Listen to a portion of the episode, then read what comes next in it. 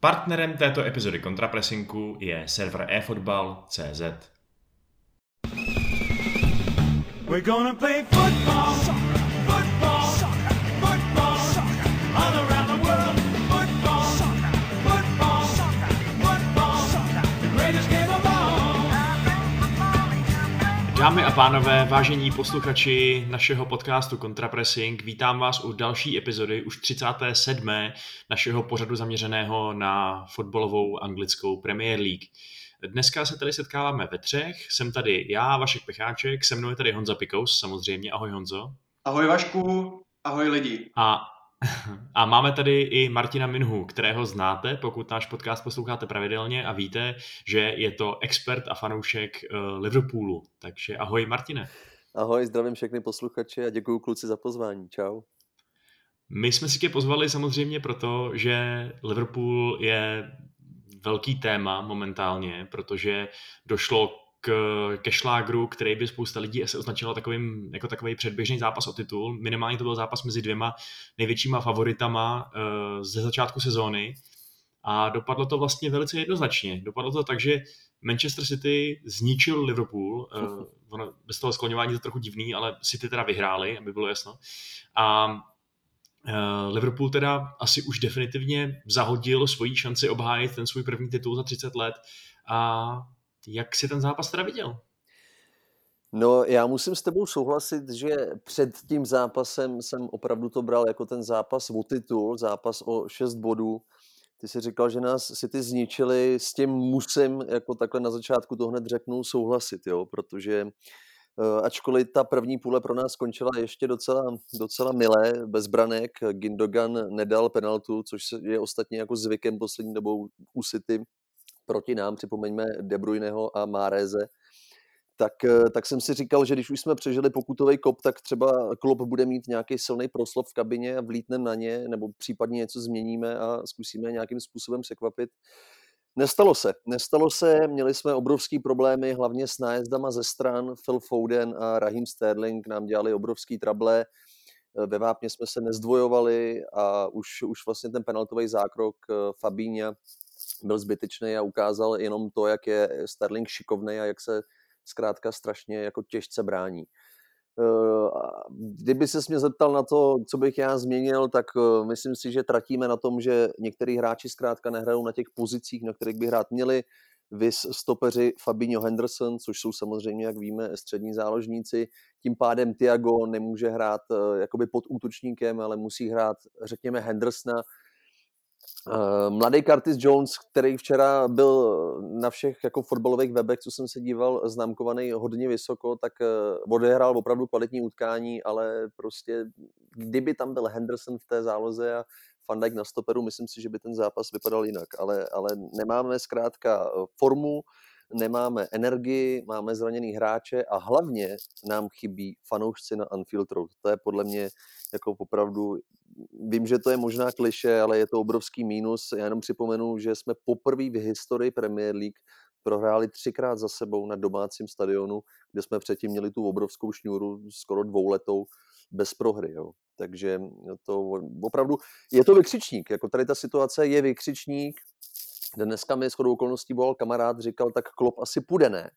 Tak to já jsem samozřejmě se snažil uklidnit celou situaci, myslím si, že to by nebylo řešení. Jednou seš dole, jednou seš nahoře, City zaslouženě vyhráli, excelentní Phil Foden a gratulace do Manchesteru, no. Ty jsi mluvil o tom, jaký by to bylo ten zápas, kdyby tam byl Virgil van Dijk v obraně. Já se zeptám Honzi. Honzo, jaký by ten zápas byl, kdyby tam naopak nebyl Alisson, kdyby tam byl nějaký jiný brankář? Já teď úplně kacířsky chci říct, že kdyby tam byl Virgil van Dijk, tak to skončí 7-1 jako proti Aston Ville. Ale to asi úplně nehrozí. Každopádně já bych jenom na úvod chtěl říct, aby jsme na to nezapomněli, že tady Minamino dělá super diskuze na Clubhouse o anglické lize. Takže pokud jste lepší člověk a máte iPhone, tak se určitě připojte. Je to jedinečná možnost slyšet třeba mě a Káju Tvaroha v jednom podcastu, byť teda nezaznamenávaném podcastu. A jsou tam celkově jako super diskuze, takže určitě pokud máte Apple, tak se připojte. A jinak k tomu, co tady padlo, já bych to asi rozdělil do dvou rovin. budeme se určitě bavit o tom, jak jsou dobrý City. Jo, to je téma na samostatnou diskuzi. Ale co se týče Liverpoolu, ty zmíníš toho Alissona, což je jasný. Musíme se o tom bavit, Vašku. Ale já bych byl hrozně nerad, aby to jakoby se sploštilo ta debata na to, jakože Alisson prohrál zápas. Jako ano, samozřejmě, jako Alisson went full Karius včera, to je úplně jasný. Na druhou stranu prostě ten rozdíl byl diametrální i v tom herním projevu. A musíme si, kluci, položit otázku, nakolik je to jakoby jenom těma zraněníma. Že samozřejmě ty zranění dělají strašně moc, my to řešíme s Martinem neustále, je to domino.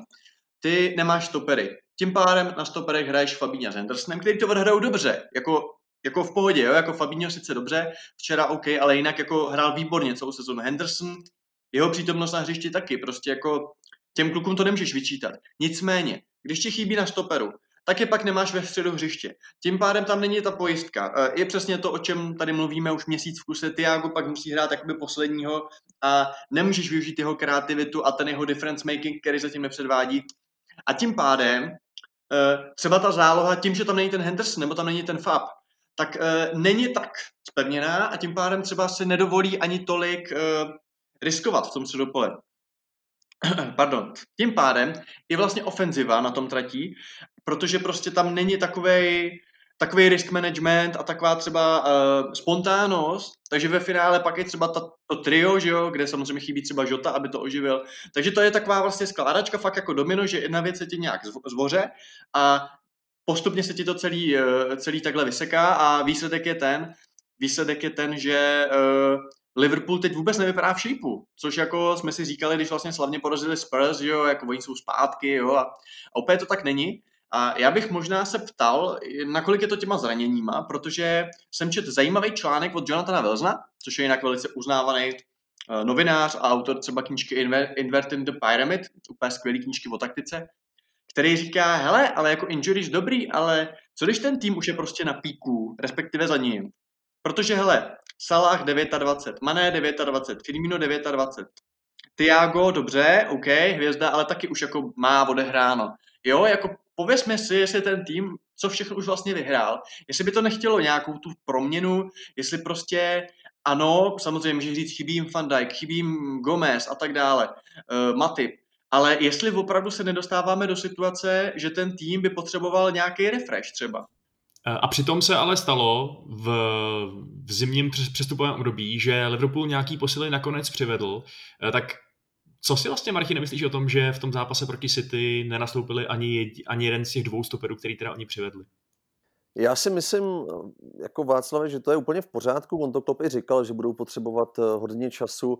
Mně se líbil nebo ta myšlenka, spíš než dotaz, myšlenka Honzy, o tom jako věku třeba našich útočníků. Já si nemyslím, že by byli na píku. Já si spíš myslím, upřímně řečeno, že Klopp zkrátka nemůže teď moc šachovat. On nemá s čím. Když se podíváme na naší lavičku, tak já tam nevidím jako opravdu plnohodnotnou náhradu nejen za to útočný trio, ale třeba i za ty záložníky v současné době. Je to zase tím, že prostě nejlepší dva záložníci naši momentálně, Henderson a Fabinho, nebo já je tak pokládám, tak hrajou na stoperech. Tudíž je jasný, že prostě i mladý Jones musí hrát minimálně každý druhý zápas. A s tím souvisí to, co jsem chtěl říct, a to, že si myslím, že ty týmy se na nás už jako naučily hrát. To je podle mě ten problém. Vemte si City, jak krásně střídá hráče, respektive konkrétně Guardiola. Mám pocit, že celou sezónu on nepostavil snad stejnou jedenáctku ve dvou po sobě jdoucích zápasech. Jo. Já jsem třeba čekal, že včera nastoupí Gabriel Jesus, který se trefil i v tom prvním zápase proti nám letošní sezóně. Posledních dvou předešlých dal branky a konečně i na tom zmiňovaném Clubhouseu, což děkuju Honzovi za krásný promo, tak jsme řešili, že právě se dostává konečně do formy a hle najednou na lavici a vlastně vůbec tam nechyběl, protože Foden, Sterling a Gündogan ho gólově zastoupili a dali prostě 4 branky na Anfield Road. Takže já spíš se bojím toho, že ty kluci jsou fakt unavený. Vím, že to je takový klišé, který často zmiňuje Klopp teď na tiskovkách a je za to hodně často kritizován. protože, že jo, co si budeme povídat, tady tu sezonu se fakt hraje každý 3 nebo 4 dny, když to přeženeme, a my fakt hrajeme skoro pořád ve stejný 11 a bohužel nemůžeme tam dát, jak jsem říkal, plnohodnotnou náhradu. A když už ji tam dáme, ať už je to Origi nebo Čedran Čakiry, tak zkrátka to není ono. No. Když prostě Guardiola nechá sedět Jesuse a dá tam Mahreze, tak ten efekt, nebo Torrese, tak ten efekt je celkem podobný. Nebo takhle to já vidím. No. Moji kluci mi prostě přijdou unavený. Co vám budu povídat? Tohle je strašně relevantní připomínka, co řekl Martin, protože 7 hráčů z Liverpoolu odehrálo více jak 80% celé sezóny. Oni opravdu nemají tu šířku kádru. Respektive buď ji nemají, anebo ji mají, ale Klopp na ní nechce sázet. A proto pak posílá hráče na hostování a tak dále. Ale tohle je strašně důležitá věc, protože když máš sezónu, jako je takováhle, a chceš hrát o titul v Anglii, nemůžeš to hrát na 12 lidí. Takže tohle je jako výborný point a stejně taky dobrý point, a už jsme to taky řešili na těch Clubhousech. Prostě Liverpool, jako Klopp není takový taktický chameleon, jako je třeba Tuchel nebo Guardiola, nebo Trpišák, že jo? Ne, ale opravdu jako on hraje to své 4-3-3 a jako ježišmarja vyhrál s tím úplně všechno, takže jako asi v pohodě. Ale je otázka, jestli když na to ty hráče nemáš, jestli by třeba nebylo na místě to nějak jako trošku změnit. A to je samozřejmě úplně relevantní, protože jako sázet do jednoho rozestavení hráče, byť třeba nemáš ty úplně nejlepší k dispozici, je to otázka, když tady třeba byl zmíněný ten Jones, který se mi taky strašně líbil, já jsem ani nepochopil moc, proč šel dolů, jo. Já bych třeba v nějaký 68. já bych třeba ukázal úplně na jiný lidi. Každopádně by mě možná zajímalo, a to už to možná trošku moderátorsky posunu, jak teď vidíš jako titul dobrý, tak jsi se probudil, Martine, ale co ta top 4? Protože Chelsea, teď prostě pod Tuchlem nová krev, Leicester, vrátil se Vardy, Tottenham dobře, vypadáci se špatně, ale když je tam Kane, tak vždycky nějaký body budou. Tak jak si teď věříš z hlediska boje o Ligu mistrů? Věřím si, upřímně řečeno. Dokonce je 15 gól a jak jsem už zmiňoval, myslím si, že ten včerejší zápas byl opravdu takový jako vykřičník, že se něco musí zkrátka stát. Ty jsi tady říkal, že nemáme prostor pro změny, já jsem to říkal taky, ale myslím si, že by mělo přijít něco, nevím, posadit Firmína, zkusit Maného se Salahem, jako opravdu jenom, aby byli samotní vepředu, vysunout víc wingbacky, možná hrát na 3 stopery paradoxně, když tam ty dva noví kluci přišli, zkusit tam jednoho z nich hned jako loupnout. Na co čekat? Prostě prohráli jsme doma 3 zápasy. Ale boj o top 4. Honzo, já když vidím, jak je Chelsea třeba nevyrovnaná, kdo tam je ještě, Leicester City, taky nevěřím tomu, že by opravdu začali jako pouze vyhrávat. Man United, k tomu se dostaneme, teď ten zápas s Evertonem jako ukázal jejich velké slabiny. A ačkoliv bych to třeba přál hrozně moc českým klukům ve West Hamu, tak já si myslím, že my si jako druhý místo si fakt jako pohlídáme, jo, ale celkově boj o top 4, jinak si myslím, že se bude hrát do posledního kola, ale my už v tom souboji jako výsledným nebudeme. To je docela takovej sebevědomý názor, tyjo. To jsem skoro ani nečekal, že to takhle tam přímo napálíš a řekneš, že to druhé místo je vaše, ale jako jasně, no, dává ti zapravdu to, že v dnešní sezóně, v letošní sezóně není konzistentní fakt asi vůbec nikdo, kromě teď teda v té šílené poslední sérii Manchester City. Já teda ještě se k tomu Manchesteru City rychle vrátím, protože jsem chtěl právě vypíchnout ještě jedno jméno, které už tady zaznělo, a to je Phil Foden. My jsme možná tak trošku přemýšleli, kdo teda bude ten hlavní anglický talent budoucích let, jestli to bude Phil Foden nebo jestli to bude Mason Greenwood. A vypadá to, že se ta ručička kompasu docela zásadně stáčí směrem k Fodenovi, ne? Protože ten ukazuje neuvěřitelný výkony, hraje vlastně, kde je zrovna potřeba a všude stejně dobře. A je to takovej mesiovský kouzelník, nezdá se vám? No, určitě. Jako Phil Foden samozřejmě je úžasný, co vůbec Albion má k dispozici za hráče, a myslím si, že teda Southgate bude mít co dělat, aby je tam naskládal, jo? Protože skutečně on má z čeho vybírat, ať už je to prostě Madison, samozřejmě Grealish, samozřejmě je tam Mount, je tam Foden, jako jsou tam opravdu, je to jako paráda, paráda vůbec se o tomhle bavit, že jako takovýhle hráče má Anglie k dispozici. Co se týče Foudna, tak samozřejmě to je jakoby úžasný hráč, ale není to jenom on. Je to Ilkay Gündogan, který sice nedal tu penaltu, kterou teda opravdu jako krásně, byl to krásný prolog prostě k Super Bowlu, který byl později, protože to byl field goal jako výnot. Jinak mimochodem tu statistiku, kterou tady zmiňoval Martin, z 6 posledních penalt, který šly takzvaně do háje, což znamená opravdu, že netrefili vůbec nic, tak 4 byly od Citizens a z toho 3 byly na Anfieldu a byly to tyhle ty zmíněný, jo. Takže to je včetně týhletý. Takže pro mě to je úplně jako fenomenální, to už jako psychický blok, jo.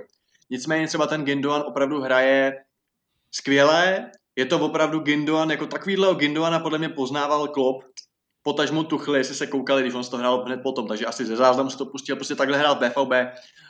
Výborný, opravdu nebezpečný jakoby směrem k soupeřovému vápnu. Přišlo mi, že dokud tam byl David Silva, potažmo De Bruyne, tak prostě byl takovej upozaděnej, byl jako taky měl zranění, ale teď je to skutečně, teď je to Gündogan, teď je to like a new signing, jak říká Arsene Wenger, jo, prostě ten kluk je tam 4 roky nebo 4,5 a hraje teď jak kdyby prostě jako za mě to je hráč sezóny, což chápu, že Vašek teď spadl ze židle samozřejmě, ale já bych si fakt dovolil říct, že Ilkay Gündogan je pro mě hráč sezóny, protože je to nejlepší hráč v nejlepším týmu.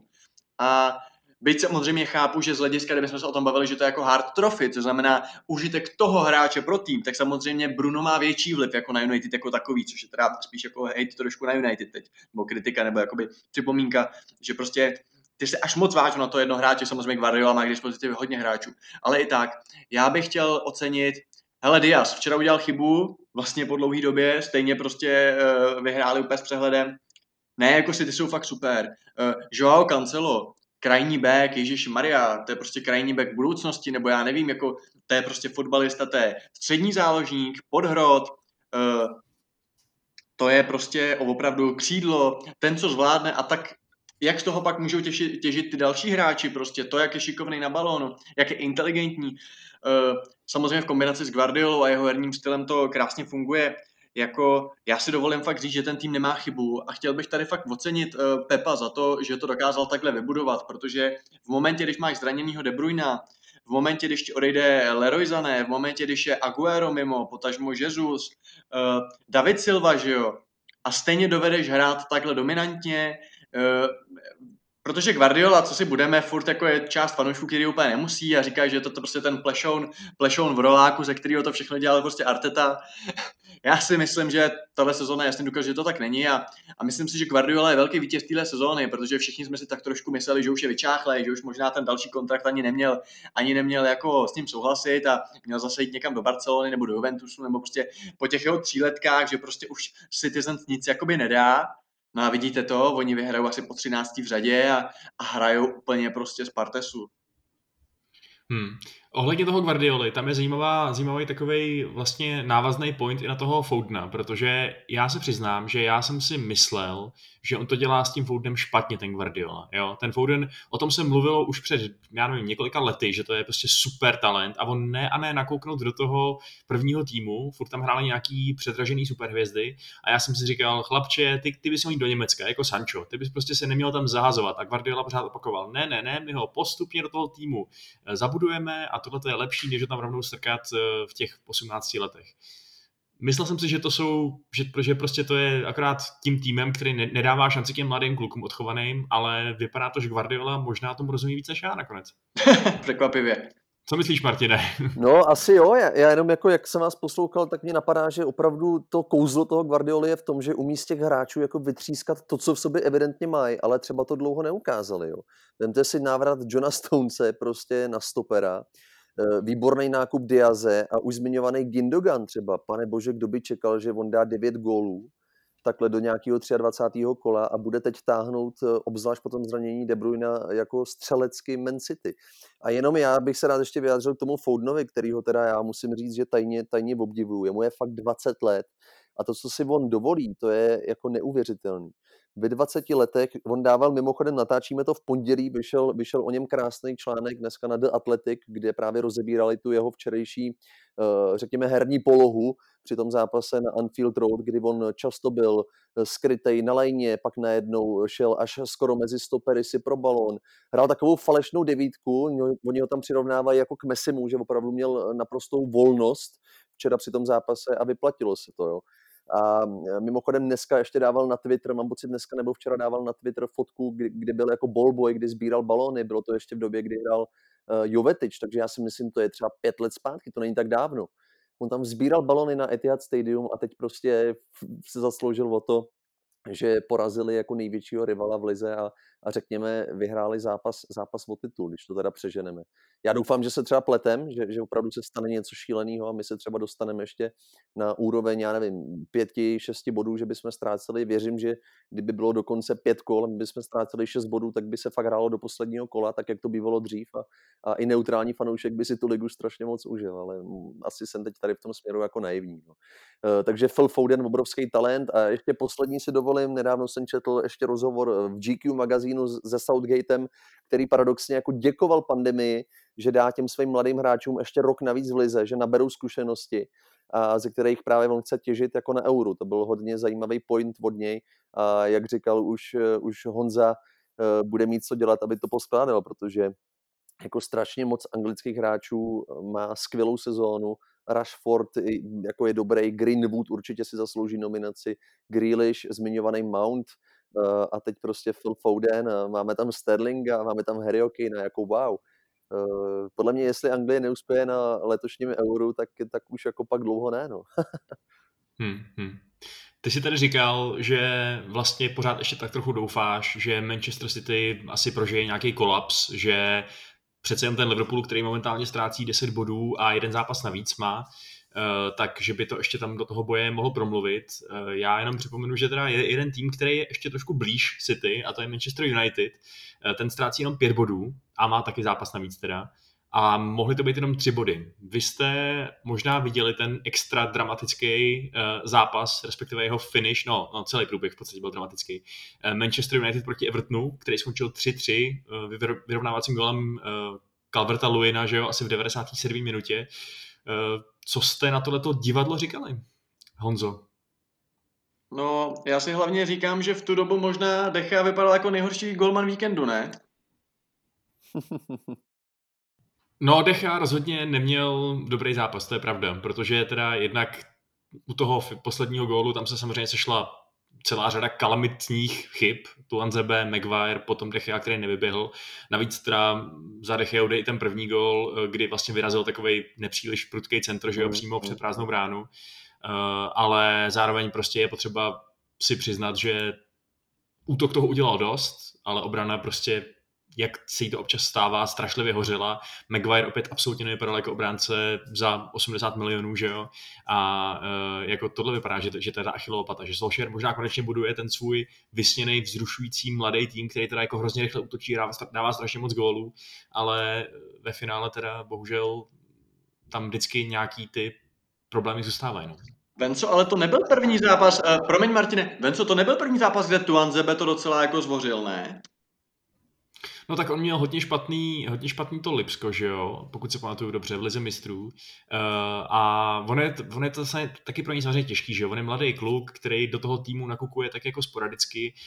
Najednou, ona asi není ani úplně snadná role, že jo, naskočit tam na poslední 3 minuty nastaveného času a jako najednou je na to ta zodpovědnost, že když to poděláš, což on teda vlastně jakoby podělal, protože fauloval a pak byl přímák, ze kterého padl gól, tak je to vlastně všechno na tebe. Nerozehraný, že jo, prochladlej prostě v té kose.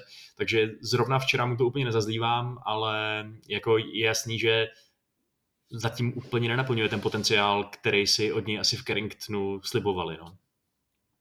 Martine, co jsi chtěl říct, prosím tě?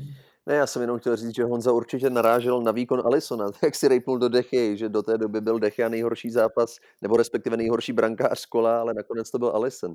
Jinak United, já jestli se k tomu můžu nějakým způsobem vyjádřit, tak je podle mě skvělý zápas pro neutrálního fanouška. Opravdu si to puste klidně celý, protože takovýhle zápasy přesně z doby jako anglickou Premier League. A vy jste to jako kluci tak trošku říkali, já si myslím, že United fakt mají silný útok. Mají i silnou útočnou lavičku, když to řeknu takhle, jako pokud vám Martial prostě číhá na lavici na šanci, tak jako můžu se chlubit tím, že útok je podle mě v pořádku, ale ta obrana, jako já se přiznám se té obraně směju už 2 roky, obtloustlý Luke Shaw Maguire předražený a jako Fambisaka podle mě měli počkat, ještě mu dát 2 sezony v nějakým průměrným anglickém klubu a pak si ho koupit, protože ačkoliv on má jako dobrý výpady dopředu, tak podle mě dozadu občas jako hoří. A mám pocit, že u toho vyrovnávajícího gólu Calverta-Lewina právě on podskočil ten centr a proto se tam on pak jako dostal.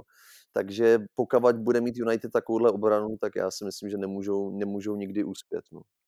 Já bych se dostal krajních beků, já si myslím, že Shaw hraje dobře letos a Wan-Bissaka taky po přestupu z Crystal Palace odvádí to svoje minimálně, co se týče defenzivy, ale jako Maguire, to je podle mě zásadní téma, ten borec než se otočí, tak prostě já si uvařím kafe, jo.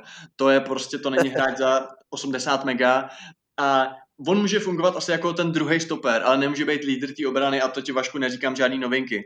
Otázka je, kdo ten lídr té obrany je. Jako Bájí, který je věčně zraněný, že jo? Jako, já nevím, no, jako já si skoro myslím, že byste se měli vyprdnout na Sancha a opravdu dát jako všechny drobáky asi za stopera. No tak ono se o tom spekuluje, no, že ten lov na Sancha skončí, protože jsou hrozně nadšený z toho mladého Amada Diala, co přišel z Atalanty, který teda momentálně kope jenom za juniorku, ale už se mluví o tom, že ho integrujou do prvního týmu, takže uvidíme. Třeba se tam něco rodí, nějaká další tady jako Ronaldovitá hvězdička. Ale taky jsem teda chtěl říct, že zrovna ten Luke Shaw, jo, jakkoliv to bylo taky jedno ze synonym té špatné přestupové politiky United, tak tuhle tu sezónu má asi nejlepší, co kdy v našem dresu měl a myslím si, že on je hlavní argument, proč bych byl schopný tvrdit, že United nejsou one-man team, že prostě je to momentálně Fernandes a Shaw, že je tak vlivnej, až se to jako nebudem takhle říct. No. Ale jo, jako je, jo, až takhle, no. Že prostě, a na druhou stranu bych i souhlasil s tím, že ten Wan-Bissaka to úplně nedává teď, že ten úžasný potenciál, co jsme v něm všichni viděli po tom přestupu, těsně po něm, že teď trošku vyprchává, dopředu nic moc, dozadu už to taky není tak úžasný, jak to bývalo a myslím, že by možná i stálo za to mít třeba nějakou náhradu na pravýho beka. Kdybych byl Solskjaer, tak ho jako rozhodně chci. No. To jsem chtěl právě říct, že jestli to není kluci tím, že on fakt nemá jako za sebe backup, tím pádem on vlastně ví, že ta jeho pozice je nějakým způsobem jistá. Přeci jen ten Luke Shaw se musí pořád snažit, protože přišel Alex Tejes, který jakoby je podle mě dlouhodobě hodně dobře oceňovaný hráč na té levé pozici obránce. Myslím si, že by mu svědčilo jako Wan-Bissakovi nějaká zdravá konkurence, protože pokud se nepletu, tak tam žádná taková není. Jo, no, Diogo Dalot odešel na hostování, protože neměl budoucnost v tom týmu zjevně, pak teda začal hrát skvěle v Itálii, ale no, to se našim hráčům hodně často stává, že odejdou jako vyvrhelové a najednou jsou skvělí, viz Jesse Lingard. A jo, souhlasím s tím, no, taky bych tam viděl rozhodně prostor pro nějakou posilu v létě. Já jsem rád, že tady padlo jméno TS, jako podle mě TS skoro hráč sezóny, i když odehrál si 3 zápasy, protože on udělal ze Showa prostě prime Roberto Carluše. Protože opravdu od doby, kdy přišel TS, tak Shaw hraje úplně úžasně. Má hodně asistencí, to je pravda, hodně je bodovej a ještě bych vznesl jedno téma, co se týče United a přiznám se, že mě k tomu navedl Ian Wright v té show na BBC Match of the Day, kde zmiňoval Edinsona Cavaniho. Hele, Cavani, já jsem si myslel, že to po druhý už nepůjde, že jeden Ibrahimović byla ta výjimka, kterou Premier League prostě občas potvrdí to pravidlo, že přijde přestárlá hvězda a bude se jí dařit, ale Cavani je prostě natolik zabijácký centroforward, že to jako jde, no, že to je přesně takový to, co jsme asi čekali od třeba takového Falka, který to nikdy nedokázal a tady vidíš, že nějaký ty věci, nějaký ty schopnosti se prostě nestrácejí, ani když ti je 39, jako ostatně ukazuje Ibrahimović do dneška, že v Itálii zazdal teď 500 gól své kariéry. Já ti dokonce do toho, Vašku, zkusím. Ibrahimović dal víc gólů po 30 než před 30.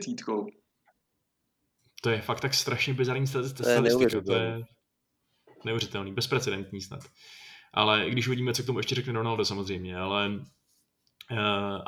jo, je skvělý, že přesně je tam nějaká alternativa za toho Marciala, který je jeden z nejméně konzistentních hráčů, jaký vůbec snad znám ve světovém fotbale. Jo. Umí vypadat jako, že patří do Barcelony před 10 lety a umí vypadat jako, že patří do Barcelony teď. A to je, no, takže jsem fakt rád, že za něj ta alternativa je a kdyby to mělo ten Luke Shaw efekt a on se pořádně nakopnul k úžasným výkonům, tak by to bylo skvělý, ale zatím teda to úplně nevyhlížím. No, hele, přesuneme se k dalším týmům, k dalšímu týmu v rudých dresech teda konkrétně. Pojďme se pobavit chvilku o Arsenálu, protože my jsme se tady bavili doteď o týmech, který jsou úspěšní, pohybují se v prostorech ligy mistrů. To se Arsenalu vůbec nedaří, jsou až překvapivě špatný, sice měli tady svoji malou renesanci, která je vyhoupla pryč z toho prostoru sestupu, ale teď zase mají dvě prohry v řadě, prohráli s Aston Villou, že jo, a nevypadá to opět zas tak slavně, jak to vypadalo, že to bude vypadat, tak co tomu říkáš, Honzo? No, ten zápas s Aston Villou byl zajímavý a trošku mi přijde, že jestli jsme je nepřechválili, no. My jsme to minule tady s kolegou Arsenalistou říkali, jak prostě je to super, jak ten Smith Rowe tomu dal tu spojku mezi zálohou a útokem a jak ty mladí kluci tam jedou a ten Lacazette hraje dobře a že to je prostě všechno boží. No úplně to tak teď nevypadá, no. Samozřejmě určitě chybí Tierney, že Soares při vší úctě k němu prostě Tierney je někde jinde. Ten útok, no, to je asi za mě nejpalčivější věc, protože ve finále jako defenziva jako Matty Ryan, který chytal vlastně první zápas po přestupu z Brightonu, že jo, tak chytal úplně výborně a byl jako famózní a to byl nejlepší Matty Ryan od sezóny, kdy Atlanta Falcons postoupila do Super Bowlu.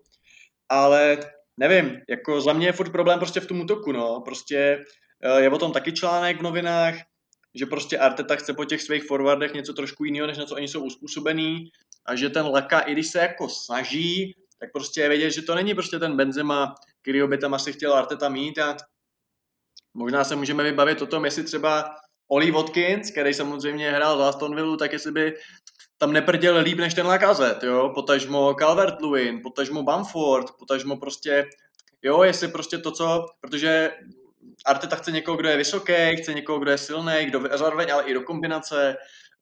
Nevím, jo, jako Emery, nenáviděnej, to řešil tak, že prostě je hrál oba. Arteta, ten je jakoby tak mění, že jo. Asi úplně ani jeden nejsou těmi hráči, nebo těmi útočníky, kteří by splňovali to, co od nich Arteta chce. A otázkou je, jestli teda jsou to jakoby špatní hráči, což nejsou, nebo jako ve špatném klubu, anebo jestli je to třeba chyba Artety, že z nich nedokáže jakoby vytěžit víc, no. Jakoby ten Arsenal není špatný určitě, jestli jste ten zápas viděli, on s ním tak jako šachoval, že prostě přesouval Saku, Saka se přesunul z jedné strany na druhou, pak se přesunul na beka, pak když tam přišel vlastně Ødegaard, tak hráli jako takový to 4-1, ale ve finále vyloženě nebezpeční asi jako nebyli. Aubameyang teď si říká, že má nějaký problémy, tak jako dobře, ale nevím, no, jakože asi ten tým prostě není tak silný, ale možná by mě zajímal váš názor právě na tu situaci útočnou, no, jestli ten Lacazette je podle vás jako dostatečně dobrý, nebo jestli umí jako Arteta využít, nebo jestli právě třeba i v lize nejsou útočníci, kteří by to třeba zvládli líp. Já si myslím, že útočníci, kteří by to zvládli líp, asi v lize jsou. Nicméně já bych jako tu vinu úplně nedával útočníkům, co se týče Arsenálu. My jsme se bavili o Philu Fodenovi, 20 let, Arteta věří dalšímu 20-letému Angličanovi, Emil Smith-Rowe, udělal z něho 10. A já zase ještě budu zmiňovat ten BBC Match of the Day, krásně tam byl rozebírán jako pohyb Saky, Lacazetta a Pepeho. A oni bohužel, což se jako ukázalo jako naprosto prostě tristní, oni chodí pořád do strany. Mně přijde, že oni se nabízejí jenom u lajny a jakmile přeci útočník a fakt tam chodí i Lacazette, to si všimněte pro ty balony, tak co on udělá u té lajny? On jako jediný, co může, tak buď to dá zase zpátky na beka, anebo to nějakým způsobem nacentruje do vápna, kde ale nikdo není. Takže já si myslím, že tam je nějaká chyba asi od toho Artety, jak Honza zmiňoval, buď a nebo, tak já jsem rozhodně zatím, že tam musí být nějaká jako strategická nebo taktická chyba, protože ten pohyb těch útočných hráčů je prostě šílený. A vy jste říkali, že vám spíš vadí ten útok. Já si myslím, že i ta obrana jako je taková. Podívejte se, Cedric Soares musí hrát levýho beka, protože Tierney nemá zase backup za sebe. Jo. Tierney je hodně zraněný, když už měl na sobě, mám pocit, pásku před měsícem a půl a všichni říkali, že to je boží, že opravdu to je budoucí kapitán, dal ten krásný gól, myslím, na West Bromwichi a prostě, když on hraje, tak je jednoznačně jeden z těch lepších na hřišti. Najednou se zraní a Cedric Soares musí hrát levýho beka, protože ten mladý Maitland-Niles šel do West Bromwiche, takže já nevím, jestli to je zase šířkou kádru, nebo jestli tím, že ten Arteta zkrátka nenašel ještě to správné rozestavení. Já si myslím, že Aubameyang a Lacazette, když dostanou ten správný balón, tak góla prostě kluci dají, takže tam já chybu nevidím. No a my se teda bavíme asi o tom, že Arteta to možná pořád ještě nemůže najít tu správnou odpověď, to správný sérum na tu nemoc, která Arsenal sužuje v té letošní sezóně.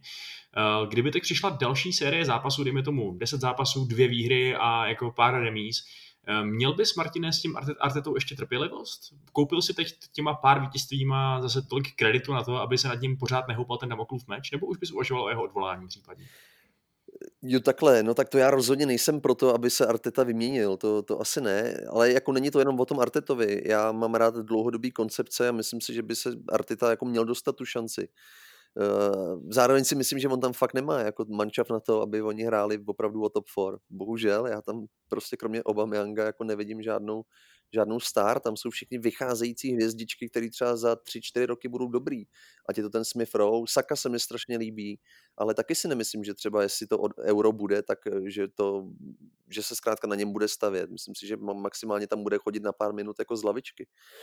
Takže já bych Artetovi dal ještě šanci, 100%, a nebo bych mu tam prostě přivedl opravdu alespoň 2-3 jako top hráče, jak se říká, ale to si myslím, že Arsenal prostě neudělá, to není jeho styl. Jako já osobně bych se nebál zase změnit rozestavení, něco s tím udělat, když to takhle nefunguje. Oni jsou absolutně bezzubí, ta Aston Villa jim fakt dávala na zadek. No, Honzo, máš tomu co dodat k tomhle tématu? Asi ani ne, asi nic co by nezaznělo. Tím líp, protože ty jsi zmínil vlastně jméno Mattyho Ryana, což je bývalý brankář Brightonu, který přestoupil do Arsenalu. Já bych na Brighton hned teď stočil pozornost našeho pomyslného reflektoru, protože Brighton je vlastně další tým, který se vyhrabal z problémů, že jo, taky byly hodně udna tabulky, jednu chvíli byly ty na tom posledním bezpečném místě, po kterých pokukovali všichni Fulhamy a tak dále. Teď se z toho vyhrabali, protože uhráli 11 bodů z 15 možných, porazili vlastně Liverpool, že jo, daří se jim prostě proti těžkým soupeřům a do značné míry je to i kvůli tomu, že Graham Potter dal šanci novému brankáři Robertu Sanchezovi, což je mladý Španěl, 23 let, je to evidentně úplná antiteze toho jinýho Roberta z West Hamu, že jo? Což byl taky Španěl, který ale ukázal, že někdy je neuvěřitelný, kdo může podepsat pro tým z Premier League. A vypadá to, že ta dlouhodobá koncepce, o který jsi mluvil, Martine, tak se v případě Brightonu začíná konečně vyplácet a že Potter to možná přece jenom zvedne do toho mid-table místo, aby hráli o záchranu. Tak co si myslíš, Honzo? No, já si myslím, že Potter je kouzelník. Fakt si myslíš, že jako z toho týmu vymačkává víc, než na co má, jo? Ne. Já si myslím, že ten tým je dobrý a dokonce si myslím, že může být, kdyby se ještě trošku posílil, tak může hrát opravdu v nějaký třeba 10. místo s přehledem. Já si spíš myslím, že ty jejich špatný výsledky, jako teď, jak oni teď 5krát za sebou neprohráli, vlastně mají 2 cenný skalpy a myslím si, že spíš tohle je to, co odpovídá jakoby tomu objektivnímu obrazu, než to, co bylo předtím. Já si myslím, že oni měli hroznou smůlu. A teď prostě já bych jako si nepřál, aby spadli, protože si myslím, že prostě jsou opravdu jinde než ty týmy, než Fulham, VBA, potažmo Sheffield United, byty, tak taky jedou samozřejmě hezky. Ale já si prostě myslím, že to byla otázka času, než se zvednou a jsem rád, že se tak stalo. Samozřejmě Goldman novej na to má vliv. On je samozřejmě jakoby velký chlap, což je na tom hřišti vidět. Zároveň si ale myslím, že to je třeba i lepší golman do rozehrávky a do mezihry, než je třeba Ryan, což je spíš takový ten shotstopper klasický. A celkově si myslím, že ten tým se tak dobře vyladil, i co se týče defenzivy a prostě, že to teď jakoby funguje a myslím si, že udělali strašně dobře, že ho prostě nevyrazili, protože samozřejmě, když jakoby seš poslední nebo předposlední, tak ta tendence tam jakoby asi je nějaká, ale myslím si, že by to byla strašná chyba a je to prostě fajn. Za mě neřeknu nic invenčního, ale jsem prostě rád, že se zvedli, protože si myslím, že ten tým je zábavnější na sledování než třeba Spurs. Jako já jsem si říkal, jestli Potter ví, co dělá, když například neustále trval na tom, že Bena Whitea, toho stopera, po kterým všichni šli, všichni ho chtěli prostě koupit, doteď se o něm mluví, že má cenu 50 milionů liber nebo kolik, takže ho neustále stavěl na defenzivním záložníkovi, ačkoliv ta obrana prostě byla průchozí. Teď v té úspěšné sérii zápasů se konečně White podíval taky mezi stopery a světe div se, ono to funguje.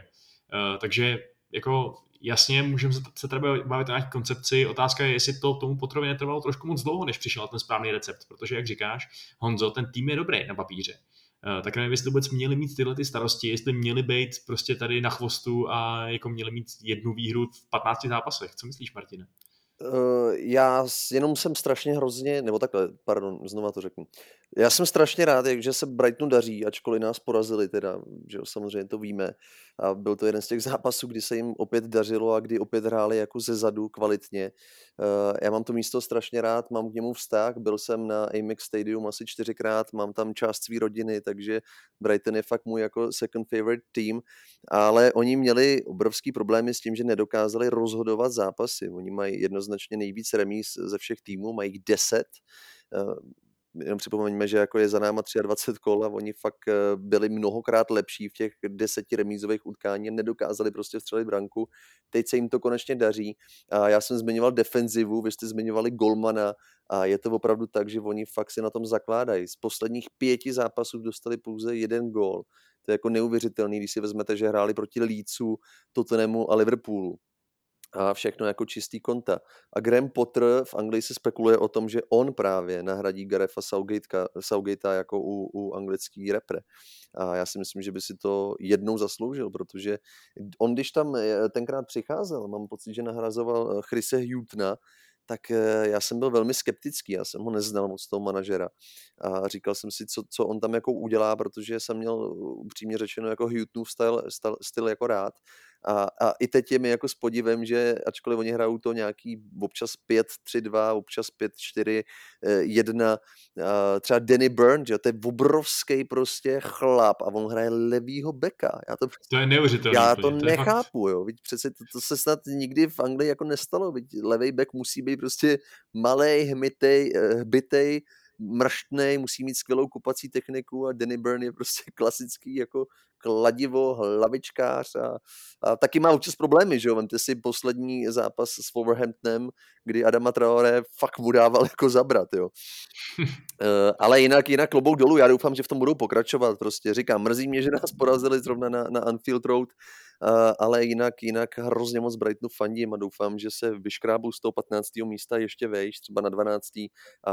Alespoň teda nad Crystal Palace, což je jejich odvěký rival. Já bych možná ještě zmínil tu ofenzivu, protože oni opravdu nedávali góly a teď to tam začalo padat, ale oni měli dávat už předtím, protože když se podíváme jako správní fotbaloví experti na statistiku expected goals, tak oni asi ze 4 zápasů měli XG asi 6,1 a dali 3 góly, takže možná to byla jen otázka času. To je pravda. Zase ale Honzo těch gólů moc nedává, jo. Oni jak teď vyhrávali, tak všechno vlastně jako rozdílem jedné branky. Vždycky dali jenom 1 gól. Oni sice nedostávají, ale ani nedávají. Bohužel, a když už to dávají, tak většinou je to třeba Louis Dunk nebo nějaký gólík jako ze standardní situace, což je taky jejich silná stránka. Ještě Bissouma bychom měli zase zmínit, protože to je taky hráč asi pro větší týmy. Výborný hráč s budoucností.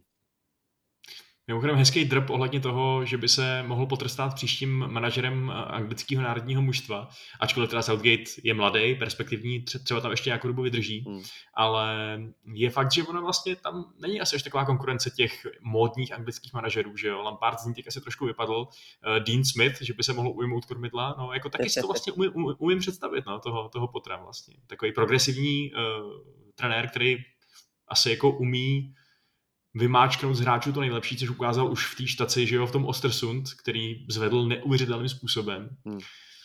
Tak kdo ví, třeba se ukážeš být prorokem za 4-5 let, nebo třeba po euru, že jo, pokud to z Anglii dopadne hodně špatně.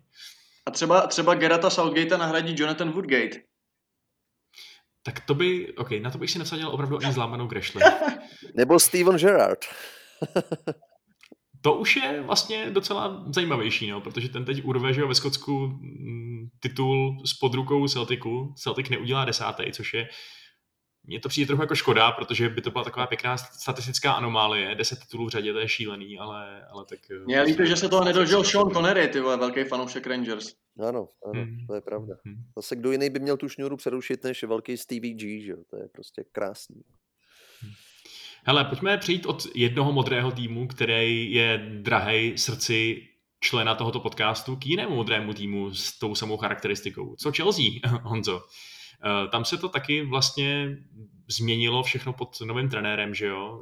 Výsledky se zvedly, Thomas Tuchel ukazuje, že je schopný ten tým nakopnout. Co bys k tomu řekl? So far so good.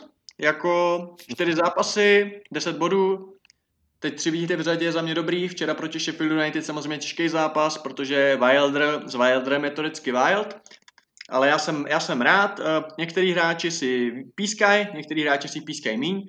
To je samozřejmě jasný, nicméně ten hráč, který mu se všichni smáli, že teď bude mít pohehe, protože tatínek dostal padáka, tak ten naopak hraje ještě líp než za táty. A to je samozřejmě Mason Mount, jako Mason Mount včera naprosto famózní, jako to je Bugs Bunny, jo, on je všude, jo, to je prostě, tomu to tak svědčí, ta hra na to 3-4-2-1, ta pozice vlastně toho inverted wingera, nebo toho AMka, nebo jak tomu budeme říkat, prostě on je tam, kde potřebuje, on brání, presuje, útočí, dal gól krásnej včera.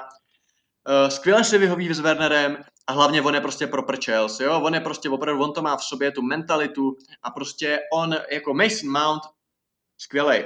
Ale samozřejmě není to jenom o Mountovi. Když jsem zmínil Wernera, tak má Werner včera hráč zápasu, minimálně teda co se týče podpisu pod gólama, protože penaltu zařídil a na gól přihrál. A já jsem rád, že se zvedá, protože prostě takovýhle hráč, jako ta kritika byla trošku nespravedlivá, protože on se prostě snažil, on prostě jenom byl z formy, ale nemůžeš mu jakoby říct, že by na to jako kašlal, jo.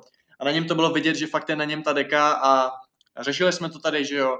A teď to vypadá, že už se to prostě zvedá, že mu víc vyhovuje ten herní styl, což je samozřejmě zásluha Tuchla, protože zatímco Lampard ho topil za prvý jakoby pozičně, že ho topil na tom levém křídle, a za druhý i to, že jsme nebyli schopni toho rychlého přechodu toho útoku a aby mu to tam rychle poslali, že se to prostě šudlalo mezi stoperama prostě a tak dále. Hrozně moc zpětných přihrávek. Teď konc má příležitost jakoby na ty náběhy, má příležitost právě tím, že hraje jakoby to inverted wingera nebo tu desítku jakoby, tak má příležitost schovat se buď to za útočníka, včera za Žiruda, který teda nehrál včera moc dobře, ale tak měl to těžký, nebo za Mounta. A přijde mi, že na něm vidět, že vožil, že prostě jo, že najednou Tuchl, byť hrajeme hodně dozadu jako pevně a tak jako stabilně, je to takový hodně prostě pevný a kontrolovaný, což je daný i tím double pivotem, že jo, tak i přesto, a v tom je vidět ta Tuchlova flexibilita, se tam najdou prostě ty breaky a najdou se tam prostě ty náběhy a přijde mi, že se toho Wernera prostě naučili využívat dobře, jo, že on není utopený u liney, má tam toho wingbacka, zároveň není úplně na křídle, není úplně na hrotu, pardon, má tam toho vedle sebe toho novýho Poulsena, když to tak řeknu. Takže mně se to líbí, myslím si, že Tuchl vymáčkl z toho týmu jako maximum. Hudson-Odoi, ten vypadá, že jako nikdy se mu nehrálo líp, než právě pod Tuchlem. Komu se to asi nelíbí je Ben Chilwell, který už šel dolů výkonově trošku pod Lampardem, teď na to navazuje a regulárně jako Marco Alonso jakoby je lepší, jo, jakoby, nebo jako je hrozný to takhle říct, ale prostě víc do toho hodí a vypadá to, že ten Chilwell může mít v tom systému na 3 stopery prostě docela potíž. Ale věc, kterou bych možná já chtěl rozebrat, respektive ještě jedno jméno chci zmínit, Andreas Christensen. Naprosto famózní, myslím si, že hodně fanoušků ho nemá rádo, říkal si, ježiš, Thiago zraněný, jak to zvládneme, tenhle ten dán, ty vole, to je hrozný. Christensen ukazuje, že prostě je kvalitní fotbalista, možná paradoxně v tom systému na 3 centerbacky na něm není taková tíže, taková zodpovědnost a takový jakoby tlak, takže to zvládá velmi dobře. A ještě jsem chtěl zmínit téma, který bude asi zajímavý pro širší diskuzi, hoši, a to je jako N'Golo Kanté, jo, protože N'Golo Kanté včera se čekalo, vzhledem k tomu, že se hrálo ve čtvrtek, že si zahraje, že se to protočí, nicméně zase nehrál, zase to byly ty 2 šestky jako vždycky, což znamená Mateo Kovačiča a George. A jako vypadá to, že ten Kanté, jako je to neuvěřitelný co říct, ale jako má vůbec v tom týmu jako místo, jo, protože na jednu stranu Tuchl říká, jo, já jsem ho vždycky chtěl, já jsem ho prostě chtěl do Paříže a prostě to je prostě hráč jak svině a všechno. Ale když se prostě bude hrát tohle rozestavení A jako jasně, zatím se hrálo proti jako týmům, co bránili a co byly jakože slabší papírově. Možná, až se bude hrát proti prostě Citizens, tak ten Kanté, který tam bude lítat, se bude hodit daleko víc, jo. Ale stejně se trošku začínám obávat, jestli možná, kdyby přišla ještě nějaká nabídka jako hezká, jestli toho Kantého dokud prostě mu není 30, že jo, jestli ho neprodat, protože trpí prostě na injuries, ta forma letos není taková a prostě byť já Kanteho miluju, ježišmarja, prostě Kanté, jako nejde nemilovat Kanteho. Tak si skoro začínám říkat, jestli mu trošku neodzvonilo v Chelsea vzhledem k tomu, co Tuchel hraje. No, jako hrát z takovýhleho čističe, což já Kanteho pořád považuji za čističe, nikoliv za box-to-box midfieldera, jak prostě na tom trval Sarri. V systému na 5 obránců nebo na 3 stopery je trošku přebytečný, no, mi přijde. Co myslíš, Martine? Já začnu možná trošku ze široka. Mně se strašně líbí, jak jako Tuchel tak nenápadně, ale jako dost vlastně pozitivně zkouší ty hráče, jo? Jak to jako omylem, mu to prostě cíleně protáčí a podle mě chce vidět, jak kdo hraje. My jsme tady poslední dobou právě na tom Clubhouse hrozně chválili Hudsona Odoie, najednou prostě je na levici a hrál Reece James. A chválili jsme hodně Marcose Alonsa, který jako velmi překvapivě hrál 2 zápasy za sebou, pokud se nepletu. Včera naskočil Ben Chilwell, který teda šel jako ku podivu v nějaký 65. dolů právě za Alonsa. A z čeho já mám teda velkou radost, je Timo Werner. Dneska jsem viděl ještě jako rozhovor s ním po tom včerejším zápase, což bylo vlastně roztomilý, protože samozřejmě ten reportér mu jako podsouval to, že opravdu on od 7. listopadu, což je hrozně dávno na jeho kvality, nedal v lize branku a bylo vidět, že ten Werner sám přiznal, říkal, já jsem nikdy takovouhle šňůru prostě neměl, budu se to snažit jako protrhnout, dělám v tréninku maximum, ale bylo vidět, že on moc dobře věděl, že včera ten zápas prostě rozhodl on, což je pravda, že udělal penaltu, na první gol jako nahrál, takže mně se hrozně líbí, jak ta Chelsea jako ožila a vlastně mě baví pozorovat i jako, já to vždycky beru z pozice toho manažera, jo, vemte si, že on tam přiletěl vlastně 2 týdny zpátky, mám pocit, ještě ani nevěděl, že bude prostě vést, že povede takovejhle mančav, takovejhle kvalitní klub v Londýně a prostě najednou on má za sebou snad 4 zápasy, velmi úspěšný, je vidět, že hráči ho jako oceňujou a jsem zvědavý, na kom to bude stavět dál. Já doufám, že to bude Werner, protože už se musí trefit, to je prostě útočník jako par excellence. Mm-hmm. No, když se bavíme o útočnících par excellence, tak asi nemůžeme nezmínit Harryho Kanea, že jo, který se vlastně vrátil k sousedům do Tottenhamu.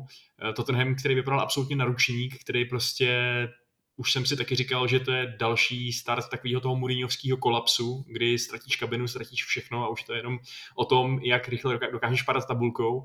Ale Kane se vrátil dřív, než se čekalo, ze zranění a najednou je z toho výhra a najednou Tottenham zase vypadá, že je schopný hrát fotbal.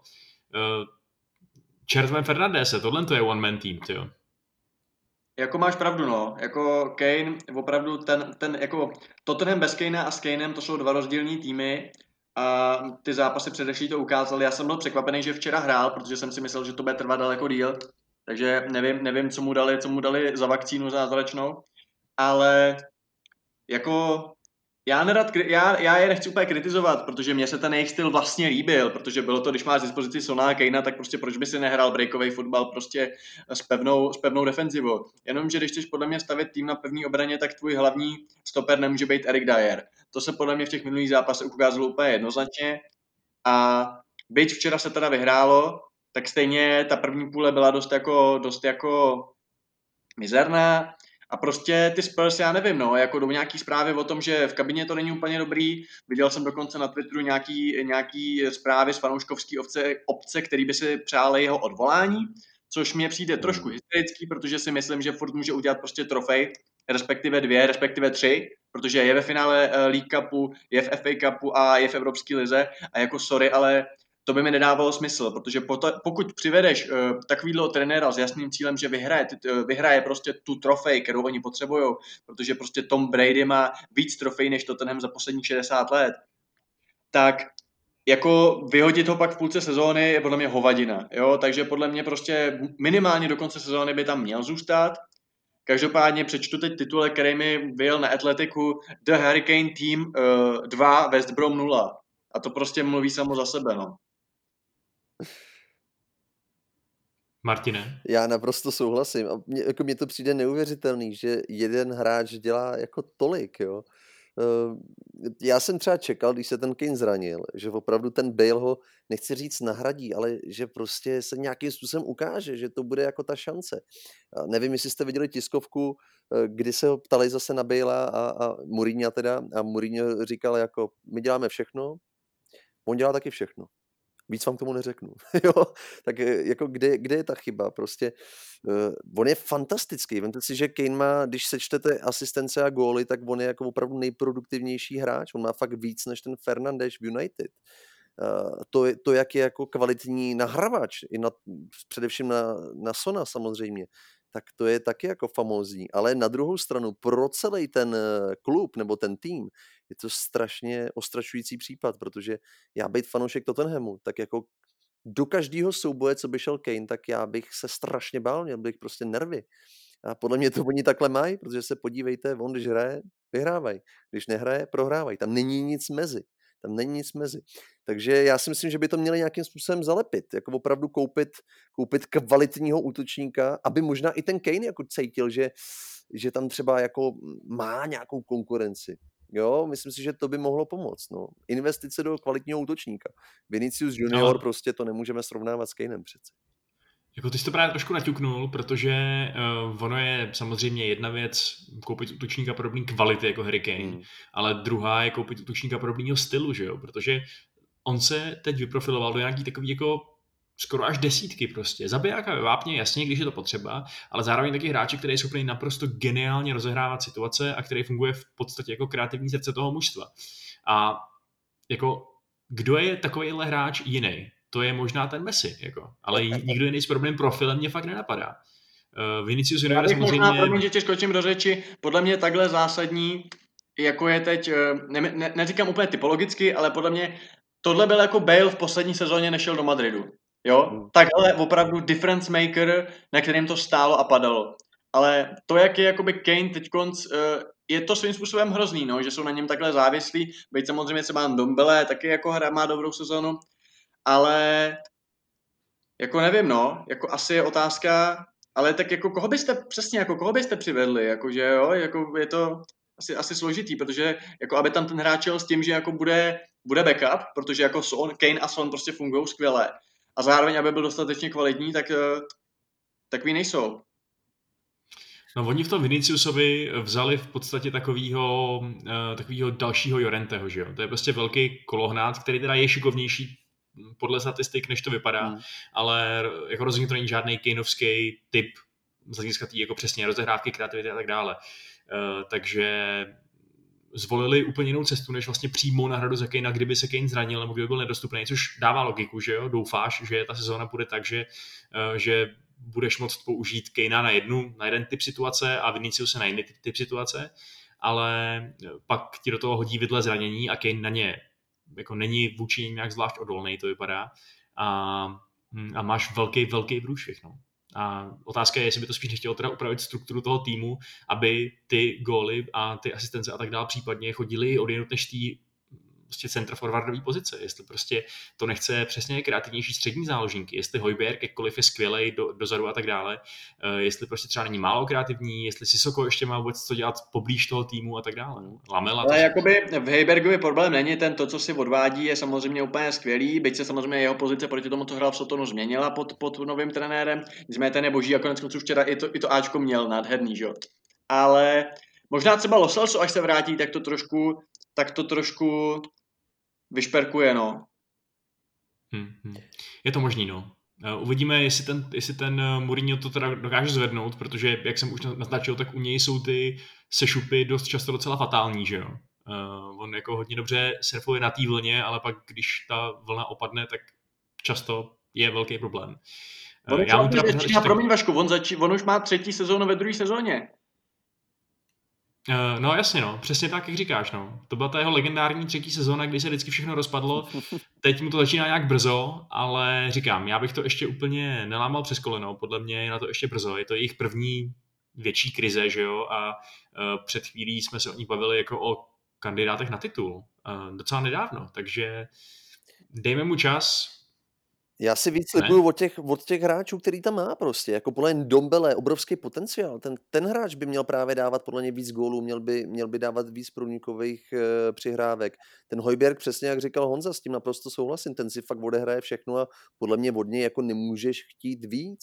Jo, on má jako spoustu přihrávek za zápas, spoustu soubojů, kolik jako on vybojuje, má tvrdou střelu, občas se k ní dostane, ale Ndombele by měl být právě ten trošičku vejš, který by měl být jako víc tvořivý a i ty backup jako wingers, což je Lukas a Lamela, strašně nevyrovnaný hráči, bohužel.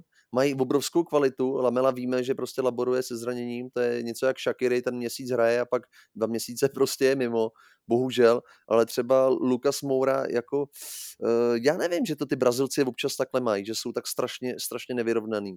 Tam musí zatím něco přeci bejvit, to je taky kluk, který má kvalitu, umí jít 1 na 1, umí dát góla a je s podivem, že toho Kanea nedokáže nikdo z nich zastoupit, když ten čas přijde, no. To prostě já nechápu. No, jestli teda horujete za to, aby Tottenham dával víc gólů ze zálohy, tak by se dalo asi říct, že by si měli koupit Tomáše Součka, že jo? Který dál šlape jako neuvěřitelná mašina, pořád ty góly dává, ale dneska mi teda poslouží jako oslý můstek k našemu poslednímu velkému tématu a to jsou prazvláštní červené karty v Premier League, nazveme ho takhle.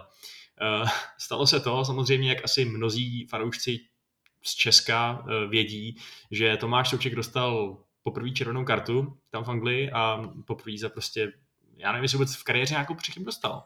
Říkal 200 zápasů, že nedostal červenou kartu, psal na Twitter, takže jako no. Proto on je prej rád, že mu dneska odvolali tu červenou kartu, abych to prozradil teda.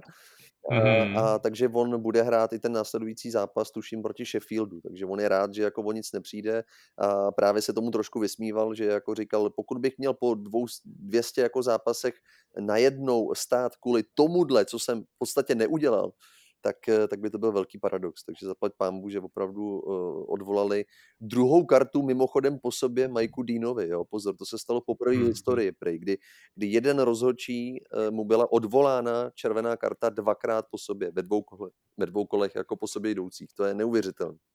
Ano, protože vlastně to je přesně to, co jsem chtěl zmínit taky, že minulý kolo to byl Bednarek, který dostal červenou za faul na Marciala, který prostě, jestli to byl faul, tak ne na červenou.